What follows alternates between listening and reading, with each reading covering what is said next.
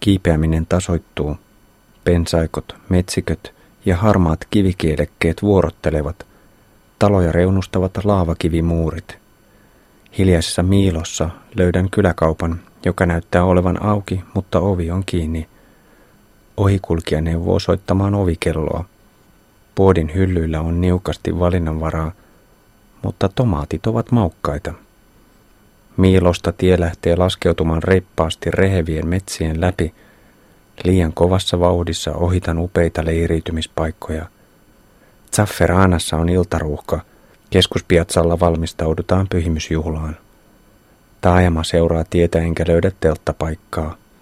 On jo pimeä, kun saavun Trekastanjin pikkukaupunkiin. Väännän eteenpäin mäkisessä maastossa. Metallinen ääni ja toinen – Väsyneenä pystytän verstaani huoltoaseman pihalle katuvalojen alle. Kesken vanteen työstämisen napsahtaa vielä yksi pinna poikki. Vaihdan samalla uuden takarenkaan. Huoltoasemaa vastapäätä tien toisella puolella on tyhjä tontti, johon on valettu betoniluiska, mutta rakennushanke on keskeytynyt siihen.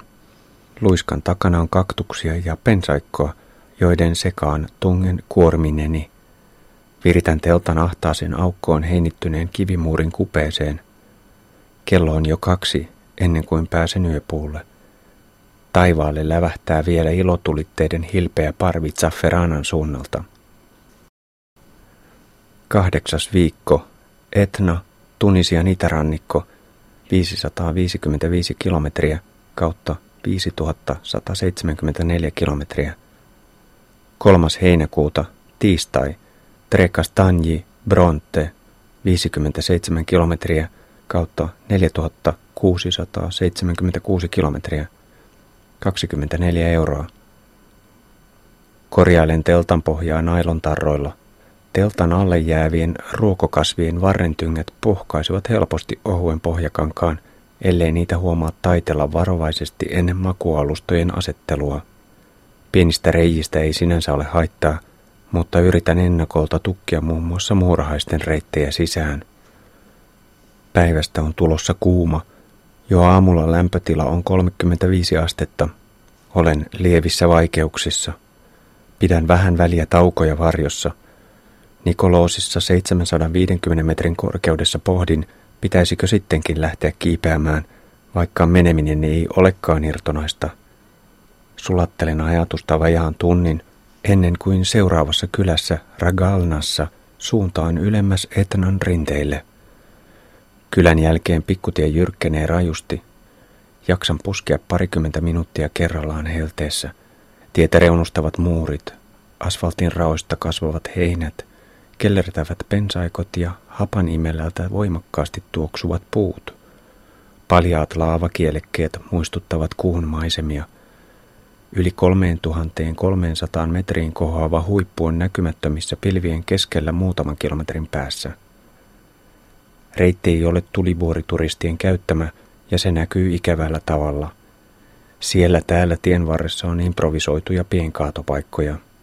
Hylättyjä kodinkoneita, autorenkaita, rakennusjätteitä, tavallisia kotitalousjätöksiä – Sydäntä raastaa, kun joutuu todistamaan tällaista välinpitämättömyyttä antiikin jumalten kotiseuduilla.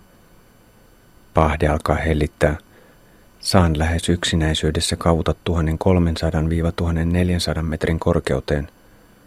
Monessa risteyksessä ei ole minkäänlaista opastetta. Tien reunassa seisoo jo parhaata päivänsä aikaa sitten nähnyt Fiat. Otelen reittiä takaisin SSlle, joka kiertää Etnaa 600-800 metriä alempana. Kolmen sukulaismiehen ryhmästä yksi käyttää puheoikeutta ja toteaa, että olen jo ohittanut oikean risteyksen. Miehet vaikuttavat pienmaanviljelijöiltä, jotka käyvät kodin ulkopuolella töissä joko maatyöläisinä tai rakennuksilla. Jään jutustelemaan, vaikken koe ryhmää erityisen sympaattiseksi. Kun kyselen tienvarsin roskista, huomaan, ettei aihe hetkauta heitä ollenkaan. Voin helposti kuvitella, että nämäkin miehet hylkäävät käytetyt kodinkoneensa maastoon ilman tuskaa, kun kerran kunnallinen jätehuolto ei toimi niin kuin sen pitäisi. Illansuussa lähden laskettelemaan. On juuri sen verran viileä, että kiskon takin päälle. Pienissä välinousuissa takki osoittautuu painostavan lämpimäksi, ennen kuin huikea lasku alkaa kunnolla. Tie syöksyy reheviin metsiköihin, joiden puuryhmät muistuttavat bamburykelmiä. Lammaslaumat laiduntavat pienillä niityillä. Metsävöyhykkeen jälkeen on taas paljaampaa ja näkyvyys on hyvä. Alamäki hurmos kasvaa vauhdin noustessa – liimaannun mutkiin varovaisesti ajavan pikkufiatin imuun etsimään ohituspaikkaa. Kilometrin kyttäilyn jälkeen lähden ohitukseen suoralla tiellä. Hetken päästä sivutieltä kiilaa eteeni toinen auto. Joudun jarruttelemaan. Kuljettaja ei kiihdytä kunnolla ja ajaudun roikkumaan muutaman metrin päähän puskurista enkä näe enää tien pintaa ennakolta. Sen sijaan, että jarruttaisin heti kunnolla, jään odottamaan auton irtiottoa, joka kuitenkin viivästyy. Tsak! Ajan pienen kiven päältä ja pyörä heilahtaa kovassa vauhdissa. Kauhun hetki. Saan pidettyä ajokkini pystyssä. Adrenaliinitaso korkealla hellitän menemistä. Auto kiihdyttää vihdoin alta pois. Pääsen kohta uudestaan laskettelutunnelmaan, mutta tutkailen tien pintaa entistä epäluuloisemmin. Sivuteiden risteyksissä on hiekkaa ja pieniä kiviä. Asfaltissa on rumia halkeamia, kuoppiakin. Joudun pudottamaan nopeutta. Viimeiset alamäet sujahdan taajamaan, jossa pitää jarrutella lisää. Polkeminen stradasta taalella tuntuu tylsän helpolta rivakan alamäkiajon jälkeen. Alempana on lämmin, vaikka ilta on jo pitkällä. Tie kumpuilee erikoisessa karussa laavakivi kaktusmaisemassa. Pysähdyn tienvaaren vesipisteelle täydentämään niukkoja juomavarantoja. Ryhdyn etsimään leiripaikkaa. Kivikot ovat liian karuja ja epätasaisia telttailulle. Parempi maa on tiukasti aidattua. Päädyn Bronten pikkukaupungin liepeille ihmettelemään yöpymisstrategiaa. Kyselen hotellia lemmikkieläinkaupan edessä. Nelikymppinen mies suosittelee telttailua 10 metrin päässä parkkipaikan pientareella. Koska seudulla ei ole vaarallisia eläimiä, ei yöpyminen ole ongelma, mies vakuuttaa. Palaan kuitenkin parisataa metriä tulosuuntaan. Sivutiellä puran kuorman ja ryhdyn hämärässä raahaamaan tavaroita jyrkkää rinnettä ylös. Ravaan edestakaisin parinkymmenen metrin pätkää, josta on irtohiekan vuoksi hieman hankala saada tukevaa jalansijaa. Onnistun maastoutumaan hoitamattoman oliivipuun ja parin kaktuksen taakse. Yöpaikkani on joutomaatontti kuivien oliivimantelilehtojen välissä.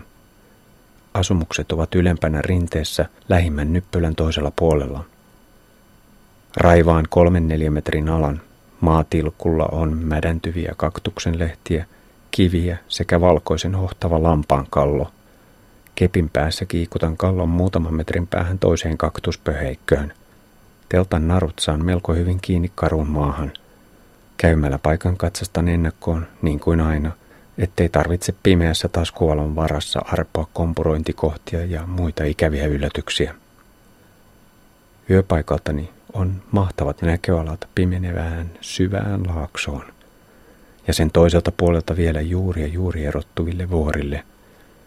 Harvat valot alkavat väreillä vuoren rinteillä. Bronte jää piiloon läheisen harjanteen taakse.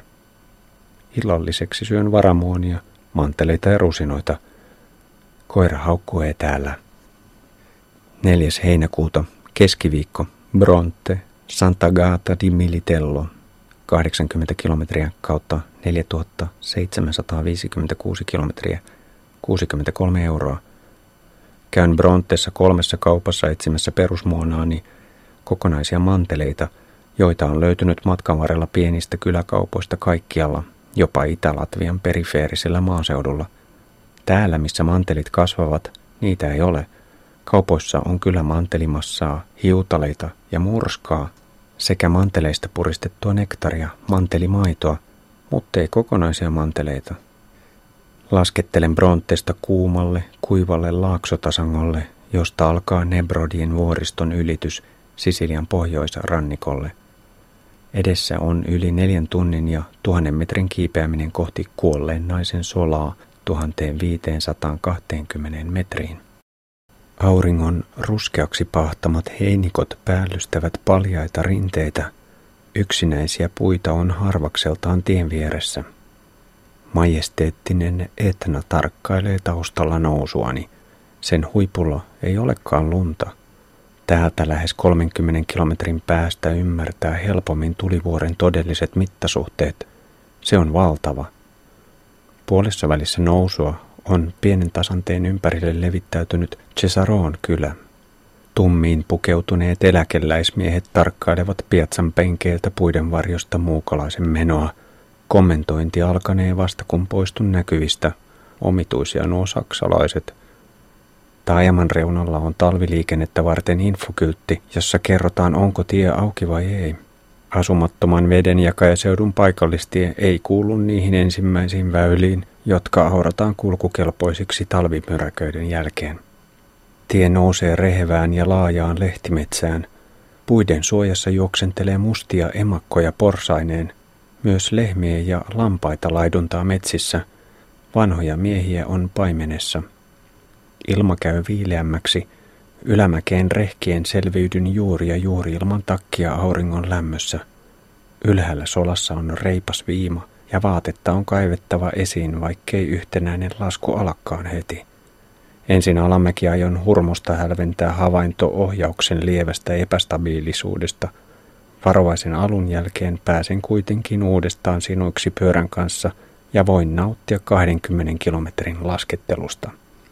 Tiukat serpenttiinit vuorottelevat pitkien loivien alamäkien kanssa. Ennen rannikkoa tie ahtautuu San Fratellon kylään, jossa saan päivän kauhukiintiön täyteen. En malta käyttää tarpeeksi jarruja, vaan porhallan vauhdilla matalien kerrostalojen kanjonissa näkyvyys on hyvä kapealla yksisuuntaisella kadulla, mutta ahtaassa T-risteyksessä lähtee vasempaan reunaan pysähtynyt pikkufiat yllättäen ilman vilkkuja kääntymään kadun yli oikealle. Jarrutan hätäisesti ja väistän auton vasemmalle puolelle.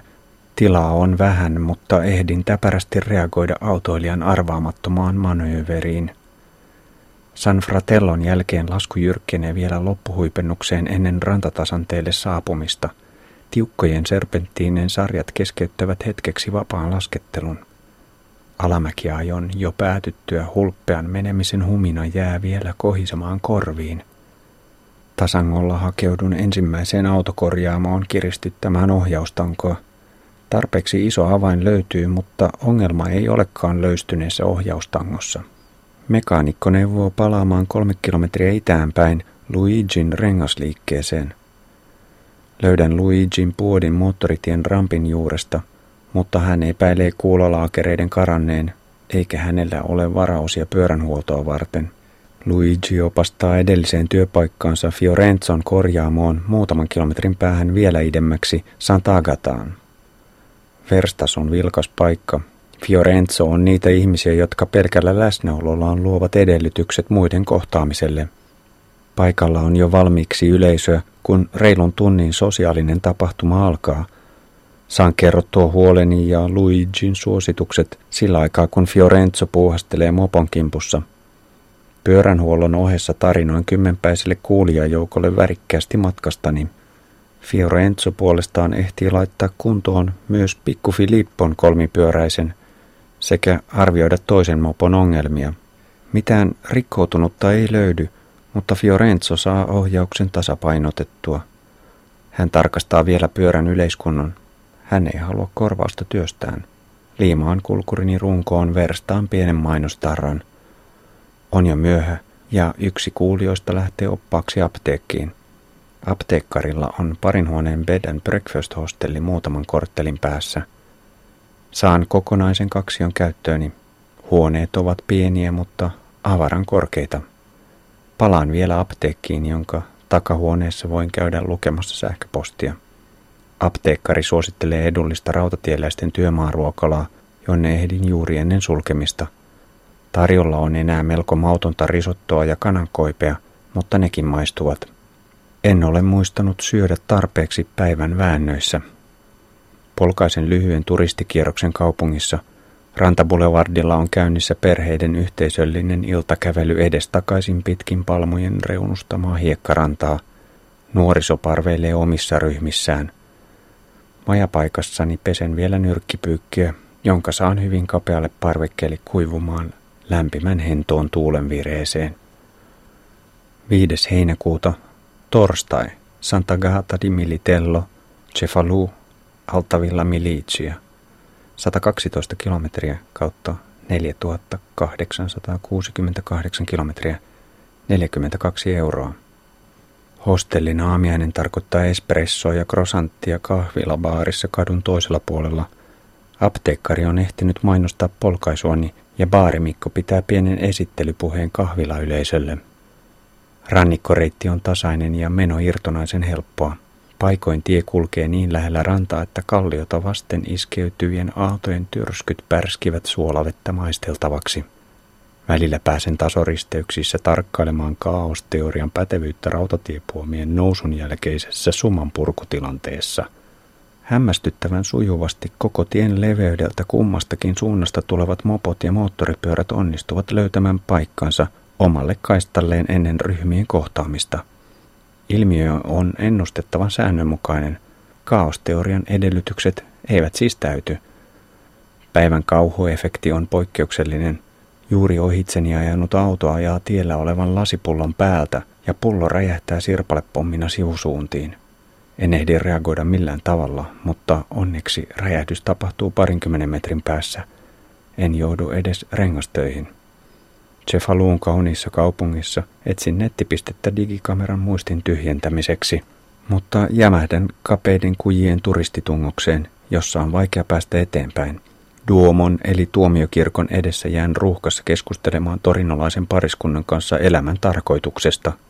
Kolmekymppinen Egidio on varma, etteivät ihmiset tapaa vahingossa, vaan kaikella on tarkoituksensa ja kaiken tarkoitusta ohjaa Herra – Egidio ei yritä käännyttää eikä herättää synnintuntoa, vaan innostuu muuten vain kertomaan näkemyksistään.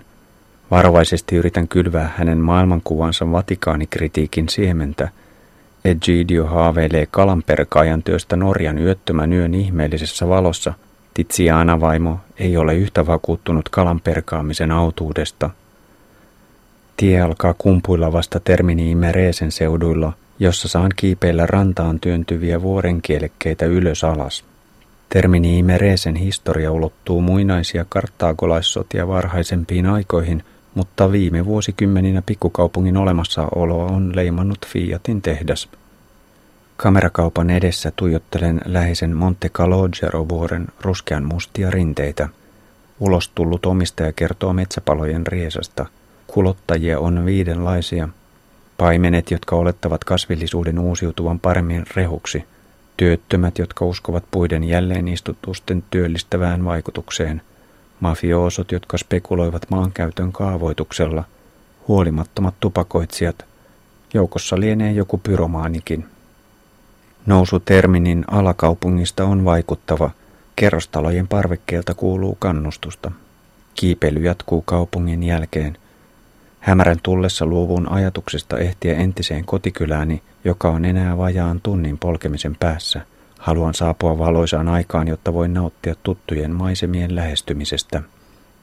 Löydän leiripaikan kukkuloilta San Nikolan pienvenesataman läheltä. Hiekkasivutiellä kannan tavarani parikymmentä metriä ylös rinteeseen heinikon ja matalien pensaiden suojaan. Rantatie on 50 metrin päässä, moottoritie on ylempänä vuorella, se näkyy kukkuloiden välistä. Illallisella tarkkailen pimeässä hiekkatien levikkeen outoa liikennettä.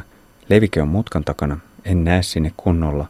Äänet kuuluvat kuitenkin melko hyvin, vaikken saakkaan sanoista selvää. Tunnin verran autoja tulee ja menee harvakseltaan. Epäilen vahvasti, että on hyvä pysytellä näkymättömissä. Rauhan laskeuduttua jään katselemaan tähtitaivasta ja terminiimereisen valoja – Mereltä näkyy troolareiden ja veneiden keinuvia lamppuja. Mustekaloja pyydetään öisin pienistä veneistä. Nukahdan rantakallioihin iskeytyvien aaltojen ajattomaan kohinaan. Yöllä herään rajuun ja äkilliseen kipuun. Telttaani eksynyt tumma ampiainen tai joku paarman sukulainen ärsyyntyy, kun käännän kylkeä unissani. Taskulampun valossa paikallistan tuupertuneen hyönteisen ja heitän sen nopeasti ulos ilman syvempää analyysiä – Voimakas kipu kestää yli vartin ennen kuin se tasoittuu ja voin nukahtaa uudestaan. 6. heinäkuuta, perjantai. Altavilla Milicia, Santa Flavia, 16 kilometriä kautta 4884 kilometriä, kahdeksan euroa. Kolmipyöräinen avolava vespa päristelee varhain hiekkatielle ja pysähtyy. Kurkistan teltanovesta. Keskikäinen mies ryhtyy niittämään harvaa rinneheinikkoa 50 metrin päässä. Hän kerää päivän rehutarpeita todennäköisesti vuohelle tai lampaalle. Mies jatkaa eteenpäin uuteen niittopaikkaan. Palaan Untemaille. Aamiaisella tuijottelen huokaille merta, jonka avaruus ja levoton liike muistuttavat vaellusvuosistani. Keväällä 1983 saavuin Tunisiasta tänne Palermon itäpuolelle liftaamalla ranskalaisessa purjeveneessä. Satamassa saksalainen purjehtija palkkasi minut apupojakseen kunnostamaan triesteläisen hammaslääkärin Lorenzon venettä. Päädyin Lorenzon matruusiksi Pantellerian saarelle Sisilian eteläpuolelle – vaikkei minulla ollutkaan aiempaa kokemusta purjehtimisesta. Sain työpaikan, koska osasin ruotsia. Lorenzo oli nimittäin opiskellut Malmössä ja hänen avovaimonsa oli ruotsalainen. Perheen pääkieli oli ruotsi. Kesätyön jälkeen palasin Pantelleriasta näille seuduille vielä lähes vuodeksi. Aurinko häätää minut leiripaikan avoimesta maastosta. Ensimmäisen mäen takaa näkyy jo Capozafferanon tuttu niemi, jonka merelle työntyvä kärki muistuttaa jonkun muinaisen Jumalan skeittiramppia. Straadasta taale 113 reunustavat rantakalliot ja mustanruskeat rinteet. Kulottajat ovat olleet hiljakkoin liikkeellä. Savun haju on vielä vahva. Sydän pamppailen poljen viimeiset kilometrit Porticellon kylään. Kapeita katuja on muutettu yksisuuntaiseksi, mutta se ei häiritse suunnistustani kalastussatamaan – Ilahtuen huomaan, että satamassa kelluu yhä viiden, kuudenkymmenen troolarin värikäs laivue. Myös pientelakka toimii. Tusinan verran miehiä rakentaa 15 metriä pitkää puista troolaria.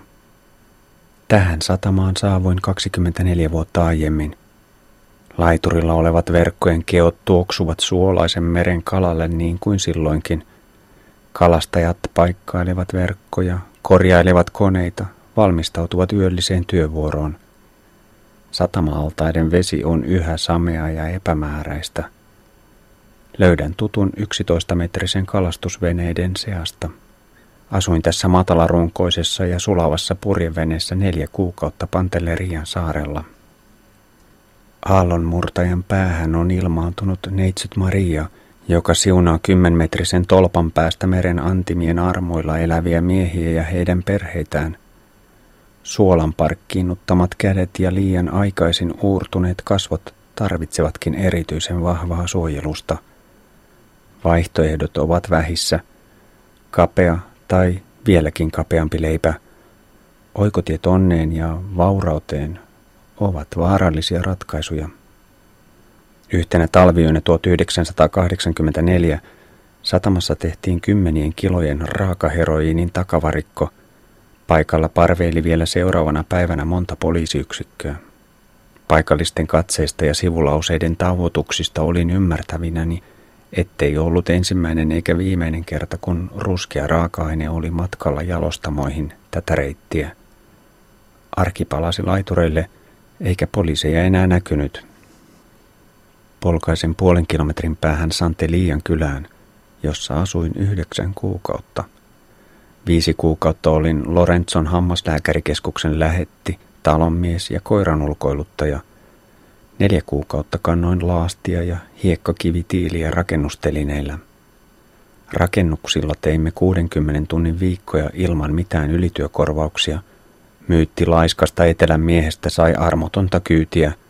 Minulla oli vaikeuksia pysyä mukana tahdissa – Opin kävelemään täysien laastiämpäreiden kanssa avolankulla muutaman askeleen matkan, vaikka kummallakin puolella ammutti neljännestä kerroksesta aukeava tyhjyys.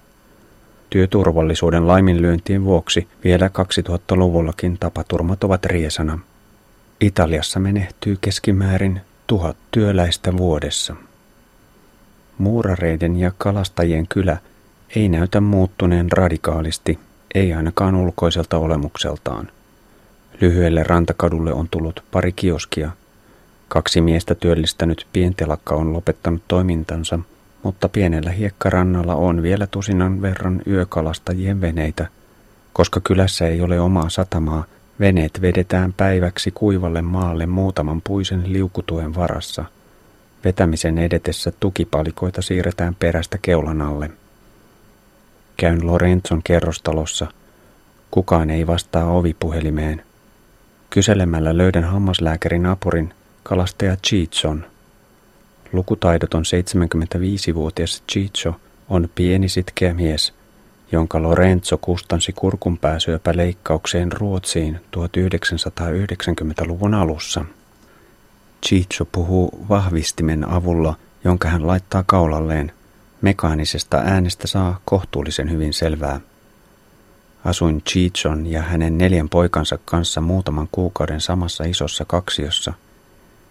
Sisältäni kouraisee syvältä, kun Ciccio kertoo nuorimman poikansa Giuseppen menehtyneen vespaonnettomuudessa sekä vanhimman Francescon löytyneen kuolleena kuivuneesta kaivosta. Myöhemmin saan kuulla, että Francesco on ollut enää hädin tuskin tunnistettavissa. Hänen kuolemastaan on kaksi teoriaa.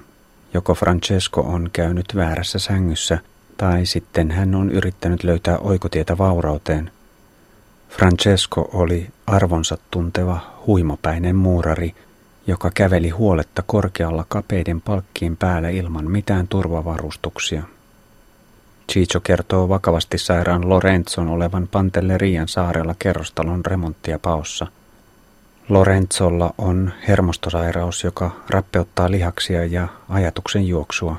Hän pystyy vielä juuri ja juuri kävelemään autettuna, mutta hänen luonaan on aina sairaanhoitaja – Huonojen uutisten tulva ei ota loppuakseen.